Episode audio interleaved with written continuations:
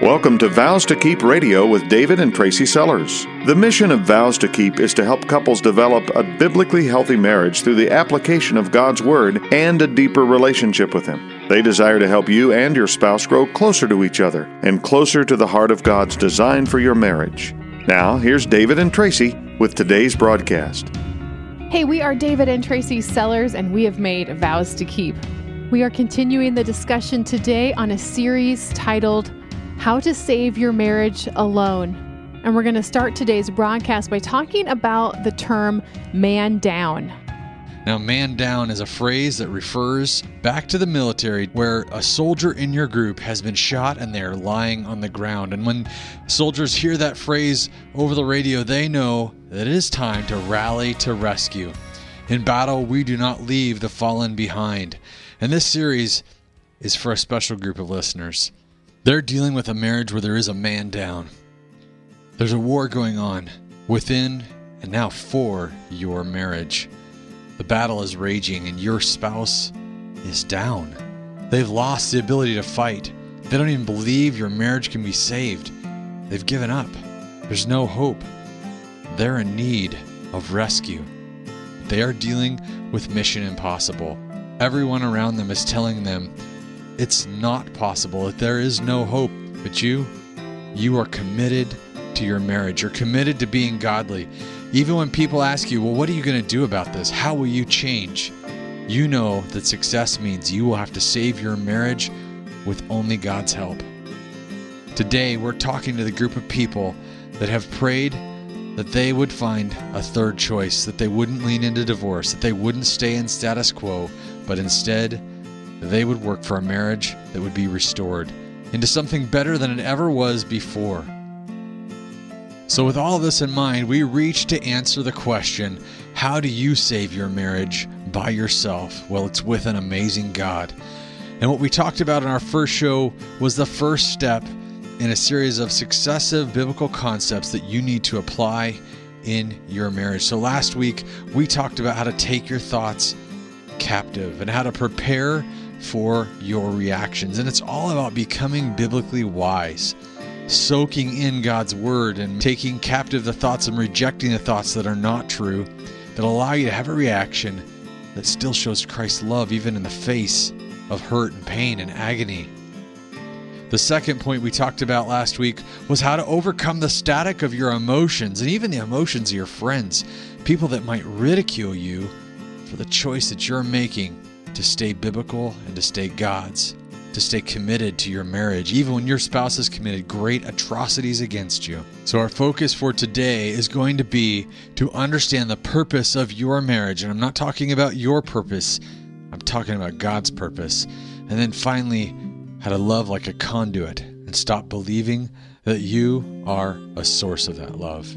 Recently, David and I watched a film produced by Billy Graham Ministries titled Flying Blind. If you've got a chance to watch it, I encourage you to do that. You can find it online. It depicts three or four families that are in this airplane, and the airplane is the life that they're living. They're living by only what they can see, really by only what they can feel. And that's how many of us are in our marriages. As long as this marriage is giving me what I want, you know what? I'm doing pretty good. I'm just flying along. My feelings are how I judge my direction and how I steer my plane. My emotional highs and lows, those equate to the tone and the pitch of my marital flight. In the cockpit of a plane, there are gauges that tell us what our altitude is, what our speed and our pitch are. These are actual factual readings. They're not a guesstimate based upon our emotions. Too many of us think we're sailing along, we're riding high, but really, we're in a fog. We're confused, we're lost, and there's danger ahead. Some of us are the spouse in the marriage who's blissfully ignorant. We're in denial that the other person has been pushing down on the controls very subtly, but for a long time, and we've got no clue that there's a crash about to happen. Some couples have a spouse who knows the plane is in trouble, but they really don't know that it's actually them that can help to save it. Instead, they put on their parachute and they're getting ready to jump out of that airplane. There are surely storms in marriage. There's going to be some bumps in this flight, but undisciplined feelings cause plane crashes. God's word and the fruit of the Holy Spirit is like looking at the instruments in the cockpit for a pilot. They help us gauge how to react. God's Word is our instrument panel. Read it daily, read it hourly if you need to. When our emotions are all over the place, that can equal panic. And in our panic, we can do really dumb things, really ungodly things. It's a knee jerk reaction to how we're being treated. Now, I'm not asking you to ignore your feelings, I'm asking you to put them in check with the Word of God. The fruit of the Spirit is found in Galatians 5:22 and it says, "The fruit of the Spirit is love, joy, peace, patience, kindness, goodness, faithfulness, gentleness, and self-control." Stabilize your emotional roller coaster today by becoming a person bearing fruit. So, how does this relate to God's purpose for marriage? Well, if my purpose for marriage is my happiness, God's purpose for marriage is holiness. God is love and we are His. God actually uses marriage to shape us to be more like Him. In 1 John 4, picking up in verse 7, it says, Beloved, let us love one another, for love is from God, and whoever loves has been born of God and knows God. Anyone who does not love does not know God, because God is love. In this, the love of God was made manifest among us, that God sent his only Son to the world so that we might live through him. In this is love. Not that we have loved God, but that he loved us and has sent his Son to be the atonement for our sins. So here we are, we're sanctified to love. We don't start out loving the unlovable with ease. And unfortunately, we have to be careful to not declare ourselves incapable because it doesn't come easy. You know what? Sanctification is a process. In fact, it's a long process. Love is very practical, it's very life altering. Too many marriages operate on the principle that love demanded will result in love delivered. If you don't give me mine, rest assured, you're going to go high and dry. But that's not God's way. God actually says love given without regard for reciprocation will result in love gotten. Let me read you 1 Corinthians chapter 13. It says, If I have faith that can move mountains, but I do not have love, I am nothing. If I give all I possess to the poor and give over my body to the hardship that I may boast, but I do not have love, I gain nothing. Love is patient. Love is kind. It doesn't envy. It doesn't boast. It's not proud. It does not dishonor others. It does not dishonor others. It's not self seeking. It's not, e- it's not easily angered. It keeps no records of wrong. Love does not delight in evil, but rejoices in the truth. It always protects. It always trusts. It always hopes. It always perseveres. Verse 8 continues Love never fails. And jumping to verse 13, it says, And now these things, three things remain faith, hope, and love. But the greatest of these is love. So, how does love given without regard for reciprocation result in love received? You see, love given to a person when they deserve it the least shouldn't come from you. I suppose that it can, but I'm asking you to not let it, and I'm going to help you to know when that's happening. It is at that time the love of our Heavenly Father can be poured right through you into your spouse's life. Galatians 5:22 as Tracy read, the fruit of the spirit is love. So how do you know whether you are really giving someone the fruit of the Holy Spirit or whether you're giving something from a limited source such as yourself? Here's the question I've learned to ask myself. When I give and I feel more empty afterwards than when I started, I've got to question whose love that was. God will supply the love that your rejecting, demeaning, hurtful spouse needs if you're just willing to be the plumbing to get it there. And then to a watching world, guess what's going to happen? They will all ask not only how, but why. So, how does this relate to God's purpose for your marriage? Marriage is designed to tell a dying world the truth about a God that loves them. And now you've got testimony time. Never lose sight of the purpose of your marriage relationship. If God would reach me in my sinful, dreadful state, if He would give me His love and life, and I'm called to look like Him, why would I do anything less? This, my friends, is living out genuine faith. You may not ever change your spouse, but would you be willing to hold out to them a gift? A gift of love, just like Christ offered his free gift of salvation to you. Will you come under the authority of God and his word, treating your spouse like God asked you to treat them? Will you repent of your previous actions towards them, your previous reactions, and see that grace and mercy aren't to be taken lightly, but they are to be received and then regifted? This is where the rubber meets the road for the world that's watching. When they see a love undeserved that is dedicated, that is free and always available, boy, they can't help but wonder who is that Jesus? Love given to your spouse without regard for reciprocation will result in fruit. It's going to result in love gotten from the Holy Spirit. Vows to Keep offers the support of biblical counselors to couples wishing to strengthen their marriage. As a not for profit organization, our commitment to Christ like marriages includes providing much needed services regardless of a couple's financial ability to offset the cost of Vows to Keep operations. Today, we ask you to consider financially helping a broken marriage to get whole again. Your gift could change lives. Give your gift to sponsor another couple's journey to a biblically healthy marriage by clicking the donate link at vowstokeep.com. So, how does this all work out in our daily lives? How do we get practical about this? Our fourth point in how to save your marriage alone is to love like you're a conduit and stop believing that you're a source of that love. That love that needs to flow to your spouse comes from your Heavenly Father. God's Word tells us in Proverbs 18 that our tongue has the power of life and death. So, we're going to be challenged with our spouse to express love by using words that build up. Things like, Don't you look so incredible in that outfit, honey? Wow. Or, You can always make me laugh. Little things that make a big impact. Possibly the deepest human need is the need to feel appreciated. Does your spouse get words of affirmation from you that meet that need, even when they don't deserve it? Equally as important, we can use our mouth to tear down. And many times when we're in a tough marriage situation, it's all about gossiping, sharing things about our spouse, especially their sins, with any ears that are willing to listen. These words tear down our spouse and they lock others against them. If your spouse is going to overcome their sin, you must give your husband or your wife the long term runway to do that. It may take longer than you think, but you're headed toward a great goal.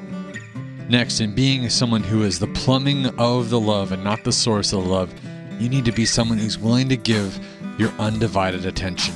I don't mean sitting down on the couch and watching TV together. When you spend time that way, whether it's Netflix or HBO, that device, that TV has got your attention, not your spouse. What I'm talking about is is TV off, looking at each other, talking, devices put away, undivided attention. For Tracy and I, we find that walking and talking is a really great way to do that.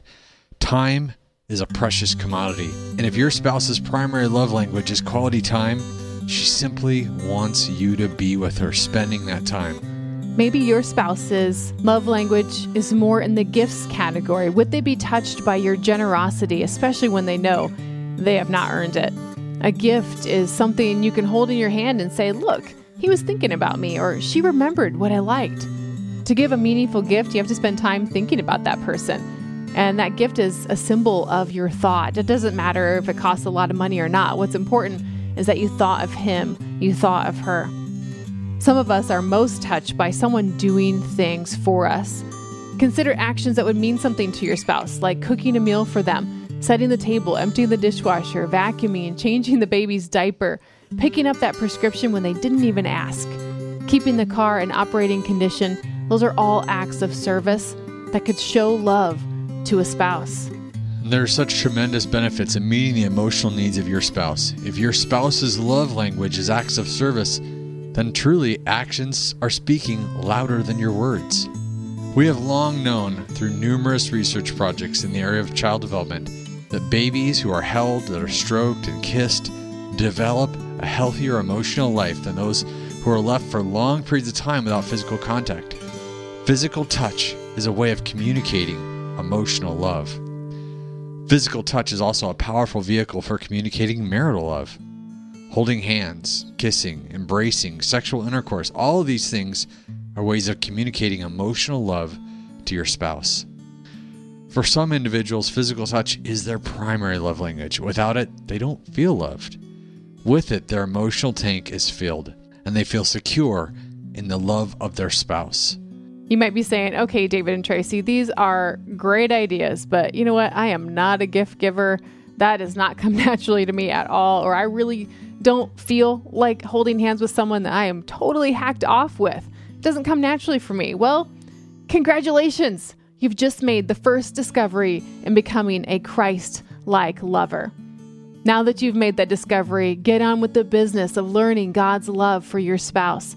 It requires thought, it requires planning, it requires getting out of your comfort zone, it requires a sacrifice of your time and your effort and your energy. But if you do this with the right heart motivation, they are such expressions of love to your spouse. In fact, they're God's expressions of love to them. But if you do it with a negative attitude, you do it with a put out tone, you're throwing the blessing away. Don't expect something done for someone else with grumbling to be appreciated. In fact, it might even be rejected. Every single person listening to us right now desires to feel the kind of love that we just got done talking about. We want someone to know our love language and to give us the kind of love we feel like we need. But here's the thing in marriage sometimes we get to this stuck place that someone has to lead out with that love. Somebody's got to start the ball rolling. And sometimes it's going to be you for months on end, pouring into that other person, really without much feedback or reward. Now, I want to warn you about something that is critical that you understand when you're in an embattled marriage. You could be loving someone just as God is asking you to, possibly for months, and doing so with a God only kind of love to find that your situation is actually worse than you originally realized. Now, if you listen to our first broadcast in this series, you know about Jack and Diane. Now, Diane had replaced the accomplishments and the admiration that once came from her marriage with the kind of significance that now came from her job. She was married figuratively to her job. And it pains me to say this, but very often when one spouse is checked out of the marriage, there's already someone else who's got their attention, and that was the case for Diane. There was another man at work who made every effort to pour admiration and appreciation into Diane's life. She noticed it, and it wasn't long things materialized farther. Sin is a horrible, horrible thing, and your spouse is a sinner. So, what I'm warning you about is that you need to be prepared for the absolute worst. You may potentially receive this kind of news. This is where leaving your marriage for dead is perhaps at its most tempting. Many of us would agree that this is the worst offense that could happen in a marriage. But now is the time to consider what God's word says you should do. Something that's very interesting, though, is that in today's world, staying in a marriage where your spouse has been unfaithful is going to come with judgment for you. As if you're the weak person, as if you're the person who thinks so lowly of themselves. Knowing the truth is so vital. Knowing that there's nothing you could do to seek out the kind of love that you would receive beyond what you already have through your Heavenly Father. That the status that you have as His daughter or His son fully completes who you are and who you need to be. Now the question is will you be that conduit of love? Listen to this discussion between Christ and the Pharisees in Matthew 19. After Jesus refers to God's original purpose for marriage, which is the point we just got done talking about, he was asked, Why then did Moses command to give her a certificate of divorce and send her away? Jesus then answers, Because of the hardness of your heart, Moses permitted you to divorce your wives. But from the beginning, it has not been this way. And I say to you, whoever divorces his wife, except for immorality, and marries another woman, commits adultery. So, this verse points out something that's very important. We are actually free to leave, but that is not plan A. You, as the person who's been cheated on, will actually hear over and over again it's time to leave. Kick them out. You deserve happiness. You've got to be prepared.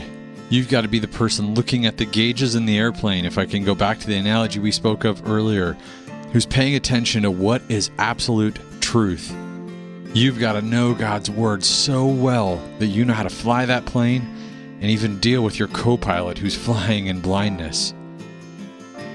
So many people who have cheated on their spouse in their marriage, they've been the one who's been pushing the stick down to crash the plane. It's not because they want to replace their spouse most of the time, they want to change the course of their lives. They're unhappy with who they are, they're unhappy with how their life looks to them. Oftentimes, they still love their spouse deeply. The path of life does not look like they want it to. They're swerving and pulling and yanking on the stick of that airplane, following their emotions of what they think could make them happy. And this, believe it or not, is a source of most affairs. And there's some comfort that comes in realizing that that affair probably has a lot less to do with you than you may realize. It's wrong, it's not right. I'm not trying to justify what they're doing, but understand this. You may play a critical role in the God honoring change that they need in their life. This is what's so pivotal about being prepared to hear this kind of news, because it's at this time that many people finally make the decision of divorce. Let me tell you something. It's easy to pick marriage when everything is all smiles. When Tracy and I were standing at the altar, we had such love in our eyes. I knew I was getting what I wanted. But Jesus, he picked love when he went to the cross, when the weight of your sins and my sins were laid all over him. That is a totally different kind of love. And this is what requires you to not be the source of the love, but to be the conduit. Now is the time to study God's word about forgiveness. And this is the deep, tough kind of forgiveness. The kind that, as a Christian, I only understand because I know how much I've been forgiven. The story of Jesus Christ suggests that it's because of undeserved grace that we can actually live an eternal life. Jesus takes our offense as his own. He paves the way for us to understand that we may have to hold out our forgiveness even when it's not accepted. How long did your sin seem manageable in your mind until you finally gave yourself to Christ? Was it the first time you heard of Jesus' love and grace? For most of us, repentance was not our first reaction to hearing this story. So you too need to be prepared for the fact that you may need to deal with the continuation of an affair. Your spouse might still be married to their job. Your husband may stay wrapped up in the sin of pornography. They may continue their selfish sin. Know how you will react. Know that this will be only done through the fruit of the Holy Spirit. But rest also that these fruits are not a one time gift, that it's in undeserved grace that we can actually live an eternal life. Jesus takes our offense and carries it as his own. In conclusion, here on Vows to Keep Radio, God is asking you to prepare to be perfectly godly. If you want blessing in your marriage, you want blessing in your life, your only option is to become the husband or wife that God has commanded you to be in Scripture, and He will help you to do that with His power. Apply Scripture to every daily activity every daily thought, every daily emotion that you have. When you read scripture, when you follow it, you will enjoy God's favor because that's what faithful, obedient servants do. The question, however, we all want to know is what's going to change my spouse? Well, we know that God's word has that power. And you might say, but what if they don't agree to seek counsel through some place like Vows to Keep? What if they don't choose to follow God's word? In that case, they must see you living by God's truth day in and day out. Our pursuit of God and God's word is powerful because look at how Jesus pursued us. I'm reminded of Ephesians 5:29. It says, "After all, no one ever hated their own body, but they feed and they care for their body just as Christ does the church." You see, Christ didn't run from us, the sinner. He came to earth to rescue us. If you're going to love your wife like Christ loved you, run after her, not away from her. Vows to Keep is supported by a team which includes biblical coaches, writers, and pastoral advisors. If you have a desire to serve marriages in your community, we would love to hear from you. Vows to Keep is a not for profit marriage ministry designed to bring God's encouraging truth to the marriages of our area. As a not for profit organization, our commitment to Christ like marriages includes providing much needed services regardless of a couple's financial ability to offset the cost of Vows to Keep operations. If you are unable to donate your time or abilities but would like to help support Vows to Keep financially, visit vowstokeep.com and click on the donate link. This program is sponsored by Vows to Keep of Zanesfield, Ohio.